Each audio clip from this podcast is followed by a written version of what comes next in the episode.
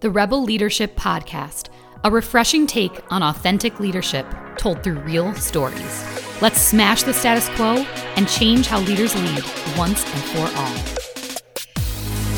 Today on the Rebel Leadership Podcast, we're talking to Kate Clark. She's a leader in higher education with a huge team under her wing. We reflect on the eight principles of rebel leadership according to Harvard Business Review. You know, there's been times when when I didn't handle things with ease. And, you know, there was the moment when I was very frustrated by how I handled something in a room that that you were in and, and your boss was in. And I was pregnant at the time, so I was very hormonal. And I literally took a, a cannoli off the table. I said, Kate, I need you to start the next meeting for me. And I went into the bathroom and I sat there and I bawled my eyes out like a hot mess eating my cannoli. I remember that day well. I do and it's it's hard to to it's muster hard. up the courage sometimes to, to speak your truth. But this kind of rebel leadership these tenants like it reminds you of like why that's a good idea why it you know why people should be more courageous in that in that arena. I think leadership is all about people and it's harnessing the power of people and what we're capable of doing I mean, without people, there's no leadership, right? And so I think a lot of managers can get caught up in process, which mm-hmm. um, I, you know, is important. It's an important part of business. But leadership is all about people, and it's harnessing the potential, bringing out the best, and mm-hmm. finding out how to do that. And I certainly don't think it's easy. I think it's a it's it's something that especially as a, a leader, when I was a new leader many, many years ago, there's been this evolution for me. I mean, yeah. I certainly didn't have all the answers when I when I started leading and mm-hmm. certainly have learned a lot since then. But I think it's just all about bringing out the best in the people that you're working with. Yeah, and having humility to know that you're not you're not you're always going to be a work in progress. You're never going to be the perfect leader and being humble and reflective in those moments so that you can learn from it and try not to make those same mistakes or same approaches that didn't go the way you wanted the next day. Um, and i i think it's worth calling out these eight principles of leadership and let's just have a little story time about each. So the first one is seek out the new. So this one we've referred to because um, you've been my client for many years, but I also see you just as a friend and a and a peer. Yes. Um, so when we talk about it on our accounts, um, we talk about it as the status quo. So when in this principle of rebel leadership, it's it's all about being very easy to fall back into your routines and just mindlessly follow them day to day. But true rebel leaders start questioning that status quo. They start asking questions and constantly challenging what they've either put in place or what they've thought to be true and just pushing past that to find the new to drive ideas. What's your take on on this point? I think it's so critical and i think you've probably heard that quote uh, growth happens outside the comfort zone. You know it's it's just a something i think we have to force ourselves to do is push our boundaries mm-hmm. and you know using covid as an example I mean, we had a playbook in the work that we do. We've been relying on that playbook relentlessly, and then COVID comes along. And yeah. we also had a cyber attack, you know, within a few months. So we've got these two kind of unexpected occurrences.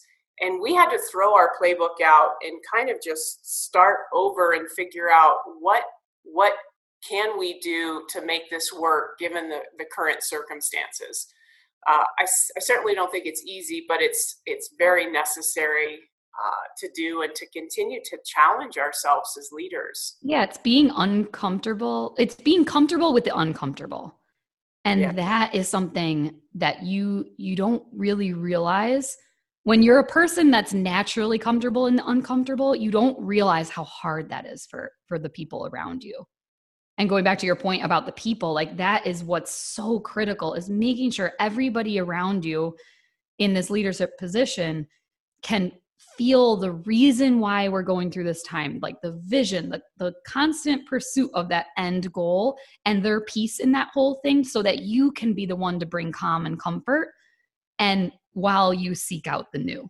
Right. So the second point of rebel leadership is to encourage constructive dissent basically how i take this one is surround yourself with people who disagree with you you know, I came from the for profit world and have been in nonprofit higher ed.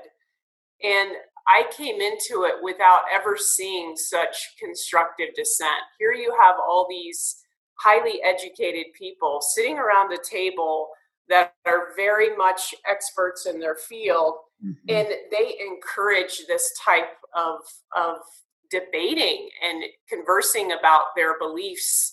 And it was something that was very uncomfortable to me initially but mm-hmm. i learned to become I, I kind of learned how it it actually can be very constructive and bringing those different voices to the table. Um, there's there's something in the collective that's much more powerful than just your own personal perspective and what you believe to be the best route absolutely and i think about like mentors that i've had in the past and they were just fantastic at getting the right people to the table to have that hard conversation and just laying it all out there. So I think about um, someone we both know, Jeff Johnson. His magic was at the whiteboard.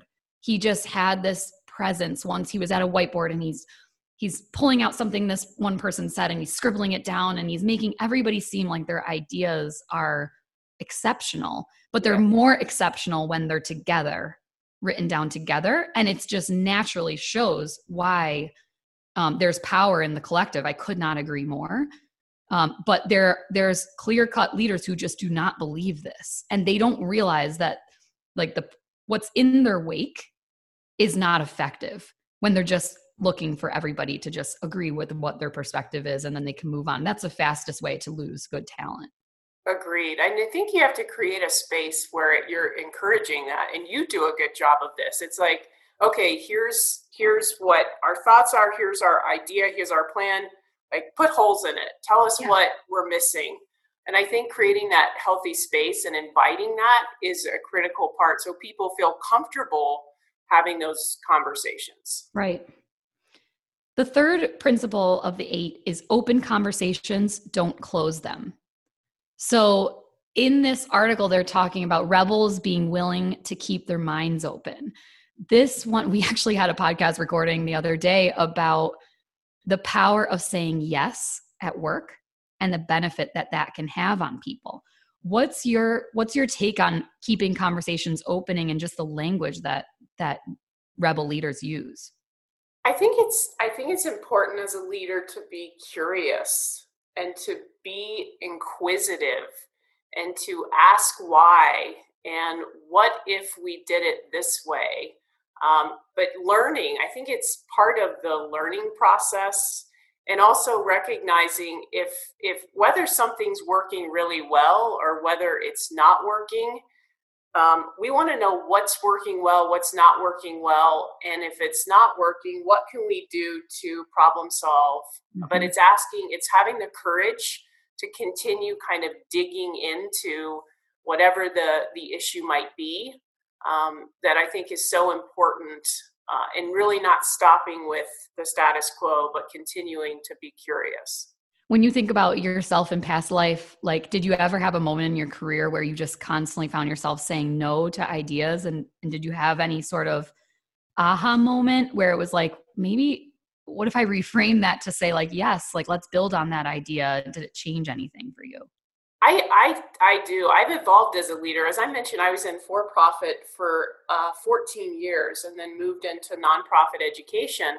And in the for profit space that I was in, there was a very standard playbook. It was a very regulated environment. And so I became so used to almost routine like yeah. the way I approach things. And when I came to my current role, um, I, I was encouraged to to think differently and so it forced me to continue asking questions and recognizing that while something may have worked this way at a certain place or time it doesn't necessarily work uh, here in the here and now. The fourth principle is reveal yourself and reflect. I think when you reveal yourself and you reveal that as a leader, you're not perfect, just because you have some fancy title does not mean that you haven't gone through these roller coasters of life and in, especially in your career. Um, when you reveal yourself and you are vulnerable and authentic to your core, what that, how that changes a room dynamic and a meeting dynamic is so immense I think it, it's so important to humanize. And I think when you see another colleague, whether that be a peer, a supervisor, someone that reports to you, uh, be a human. Like we're all humans in this together. And I think it allows you to reach a different level of connection with someone, um, to really try to understand their perspective. I think it's also important to recognize you don't have all the answers. I mean. I will be the first person to tell you that if a week goes by where I'm not learning something in my role that I didn't know previously, then it hasn't been a good week for me. And so I don't have all the answers as a leader. I look to the people around me, the people I work alongside, the people that report up to me to continue learning from. And I think it's important to admit that we don't, as leaders, we don't have all the answers. You yeah. help us, you inspire us to, to, to find those and collectively um, we are smarter than we. Yeah. And when you when you share these stories with people about like especially when you're trying you're doing a coaching moment it's one-on-one and you drop the guard and you drop the polish and you just share the story about like hey listen i really struggled with the same point at this point in my career. Here's here's what i used to be like and here's what got me over that hurdle when you just are authentic with that person, it's like a friend. Like you don't want a polished answer as a friend. You want a friend, a real right. friend who is themselves around you. And I don't see why there's any difference when it comes to working. I think that honesty and transparency is so important in communication. Like I remember some of our big working sessions, we would have like 25 people at the table and the tension cut it with a knife, man. and we we did this thing together where like after everybody left we would just both like deep sigh of relief we'd like relax in the chair and then we would write on the whiteboard behind your head this picture of a thought bubble and it's like what i wish i would have said in that room is this yes. because they were all giant a-holes and none yeah. of them were listening to each other and they were all trying to prove their ego and be right you're very like not ego driven right but it's like why are we so you know if i were to replay those conversations back i wish i wish we would have just said the real it would right. save us so much time yeah. if we just said if we just told the truth in those hard moments like why do you feel like we can't do that in those settings i i think there's this hierarchy and i think the newer generations behind us i mean i'm 48 and i look at there's people on my team that are in their 20s and they push the boundaries with this stuff right mm-hmm. and the hierarchy is not as much of a hierarchy in their eyes in their social context as it is from my generation and the people you know my parents generation i think there's this um, kind of undertone of well you're you know this these people are above me from a hierarchical standpoint and we um, they they they know best and we just kind of have to button our lip and, and sit back mm. and watch this ping pong match. When in reality, when you have the courage to step in, and I think the professional courage, of course. Um, but it can make a difference. And there's many times in my career where I didn't. I was a I buttoned my lip and didn't say and didn't speak my truth. And I look back and regret those moments. Right. And that's the reflection side. Like it's very important that at the end of those hard days, you're like, you know what? I'm going to handle that differently next time. Or I'm going to build on more of that because that worked exceptionally well.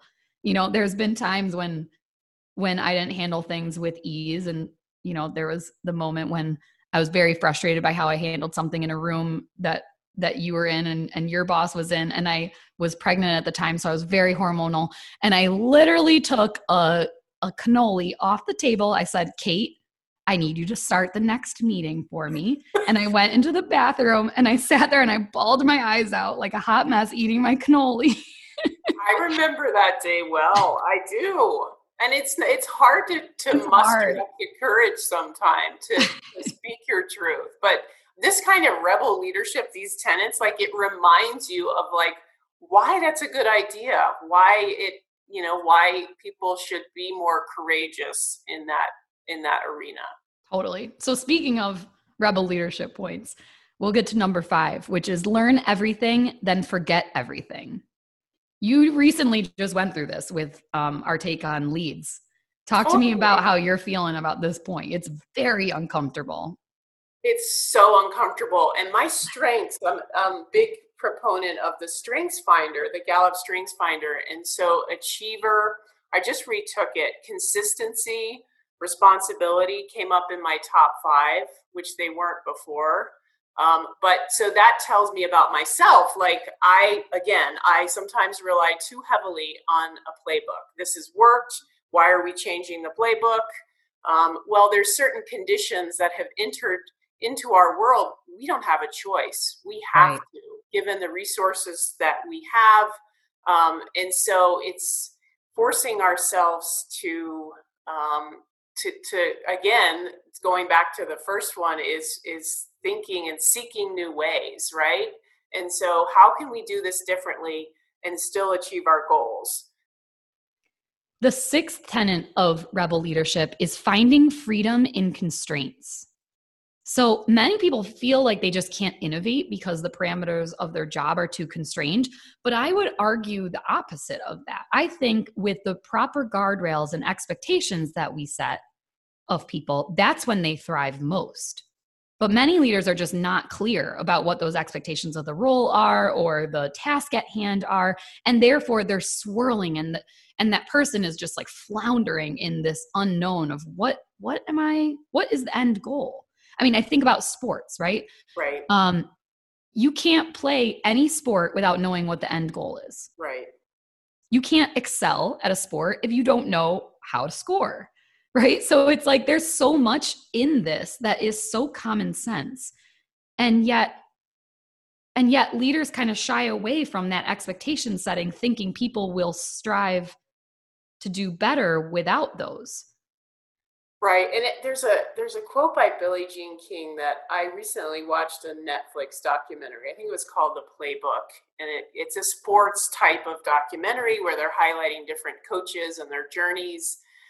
Um, and there's pressure, uh, there's privilege and pressure is the quote, and that resonated with me, and it also kind of um, kind of fits into to this particular tenet of finding freedom and constraints. It's like okay here we are with pressure and you're you're you're constraining us even more but the pressure from pressure can there's a lot of great things that can come from that and recognizing the responsibility being able to say you know what i'm committed to the cause i'm going to rise to the occasion um, you know i think about that is it Pecha Kucha that japanese um, presentation where you're given six minutes and 40 seconds and you can only have 20 slides and you're trying to present or sell your idea. And Ooh, I've like, never heard of that before. It's called Pecha I think it started in Tokyo, but it's um, they, you know you they have these presentation type of competitions and you can only have 20 slides six minutes and 40 seconds i think is the time slot but it forces you to distill mm. what is the most important thing that you're trying to achieve and address what that is. Same with resources. I mean, I think we're all in a world where resources are constrained, especially with the pandemic. And so, while sometimes initially we think we can't, this there's no way we can make this work. Right. Well, guess what? We've got to figure it out. Right. And so, once you're forced to to do that, um, I think it, it's surprising what what comes up in that distillation of these are the most important things when yeah. it's all said and done. That's such a good point because I was reading this um, as finding freedom in constraints of like roles because that's very much the world I live in every day is like fi- it's placing the right people in the right roles and really defining expectations of their job and the vision. Um, but you're totally right, like finding freedom in budget constraints. Right. You know, fr- finding freedom in constraints and parameters on a project you're working on. This can take many facets and being willing to innovate within those constraints is where real magic happens because no one has a blank check. Right. No one has endless resources. And I think that's what forces you to innovate. And I think she uses in her book, The Green Eggs and Ham example, where I think the publisher was there not a bet or something where write a book with was it 50 words or something and mm-hmm. that's how the green eggs and ham book. And if there's only 50 words i never knew that there's only 50 words in the book and so again it forces you to come up with a different product that you probably wouldn't have arrived at previously so the seventh one is lead from the trenches. So I feel like this is where I I just love it. I love leading from the trenches.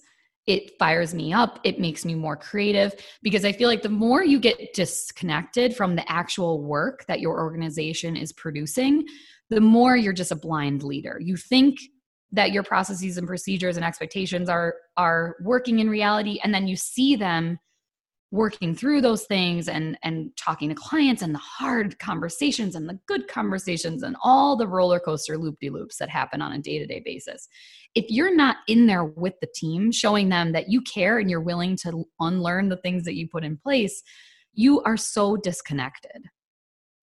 You are. I mean i think it's important a you've got to if you're going to ask someone or expect someone to do something you've got to be able to roll up your sleeves, get your hands dirty, and step in there with them. We have event marketing is a big part of what we do uh, at Regis University, where I work. And some of our biggest event days, 100 to 150 people. You know, my role that day is to be um, either I'm in the parking lot directing people in inside, or I'm hanging up coats um, for yeah. people that, or I'm checking people in. So I want to be right there with you know all of the staff that are that are helping serve these students that day but um, i couldn't agree more with this one. This probably is one of the ones that resonates the most with me. And last but certainly not least fostering happy accidents. So this one is really about believing in workspaces and teams that cross pollinate um, silo smashing is another is another thing. We we preach this every day. And in fact, we're making a huge organizational change today that really mm, puts the right minds together. I think about our, our conversation earlier about the whiteboard and getting the right people at the table to hear others' diverse opinions. Um, that's where the best innovation comes, is when you get that left field idea from somebody who has no title, no reason for giving that idea in terms of on paper but then they they hit you with it and, and it smacks you in the face because it's so most of the best ideas you feel like are so in plain sight that you're just so in it when you're that subject matter expert and you just cannot see it yes. until you get that fresh perspective. Yep. And it's hard sometimes when you're in the day to day operations to see the big picture. It's forcing ourselves to step away. Some of my best ideas have come when I've been away from work, completely away from work, um, because I think it's it's hard to force ourselves to step back and look at the big picture. But it's creating that space for people where failure is okay and sometimes can be our best source of inspiration.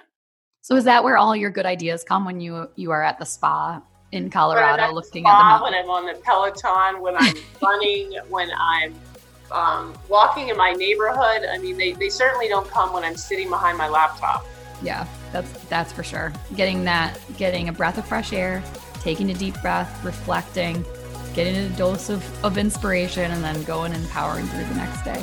That's right. Thank you so much kate. It was so much fun. My pleasure. Thank you allison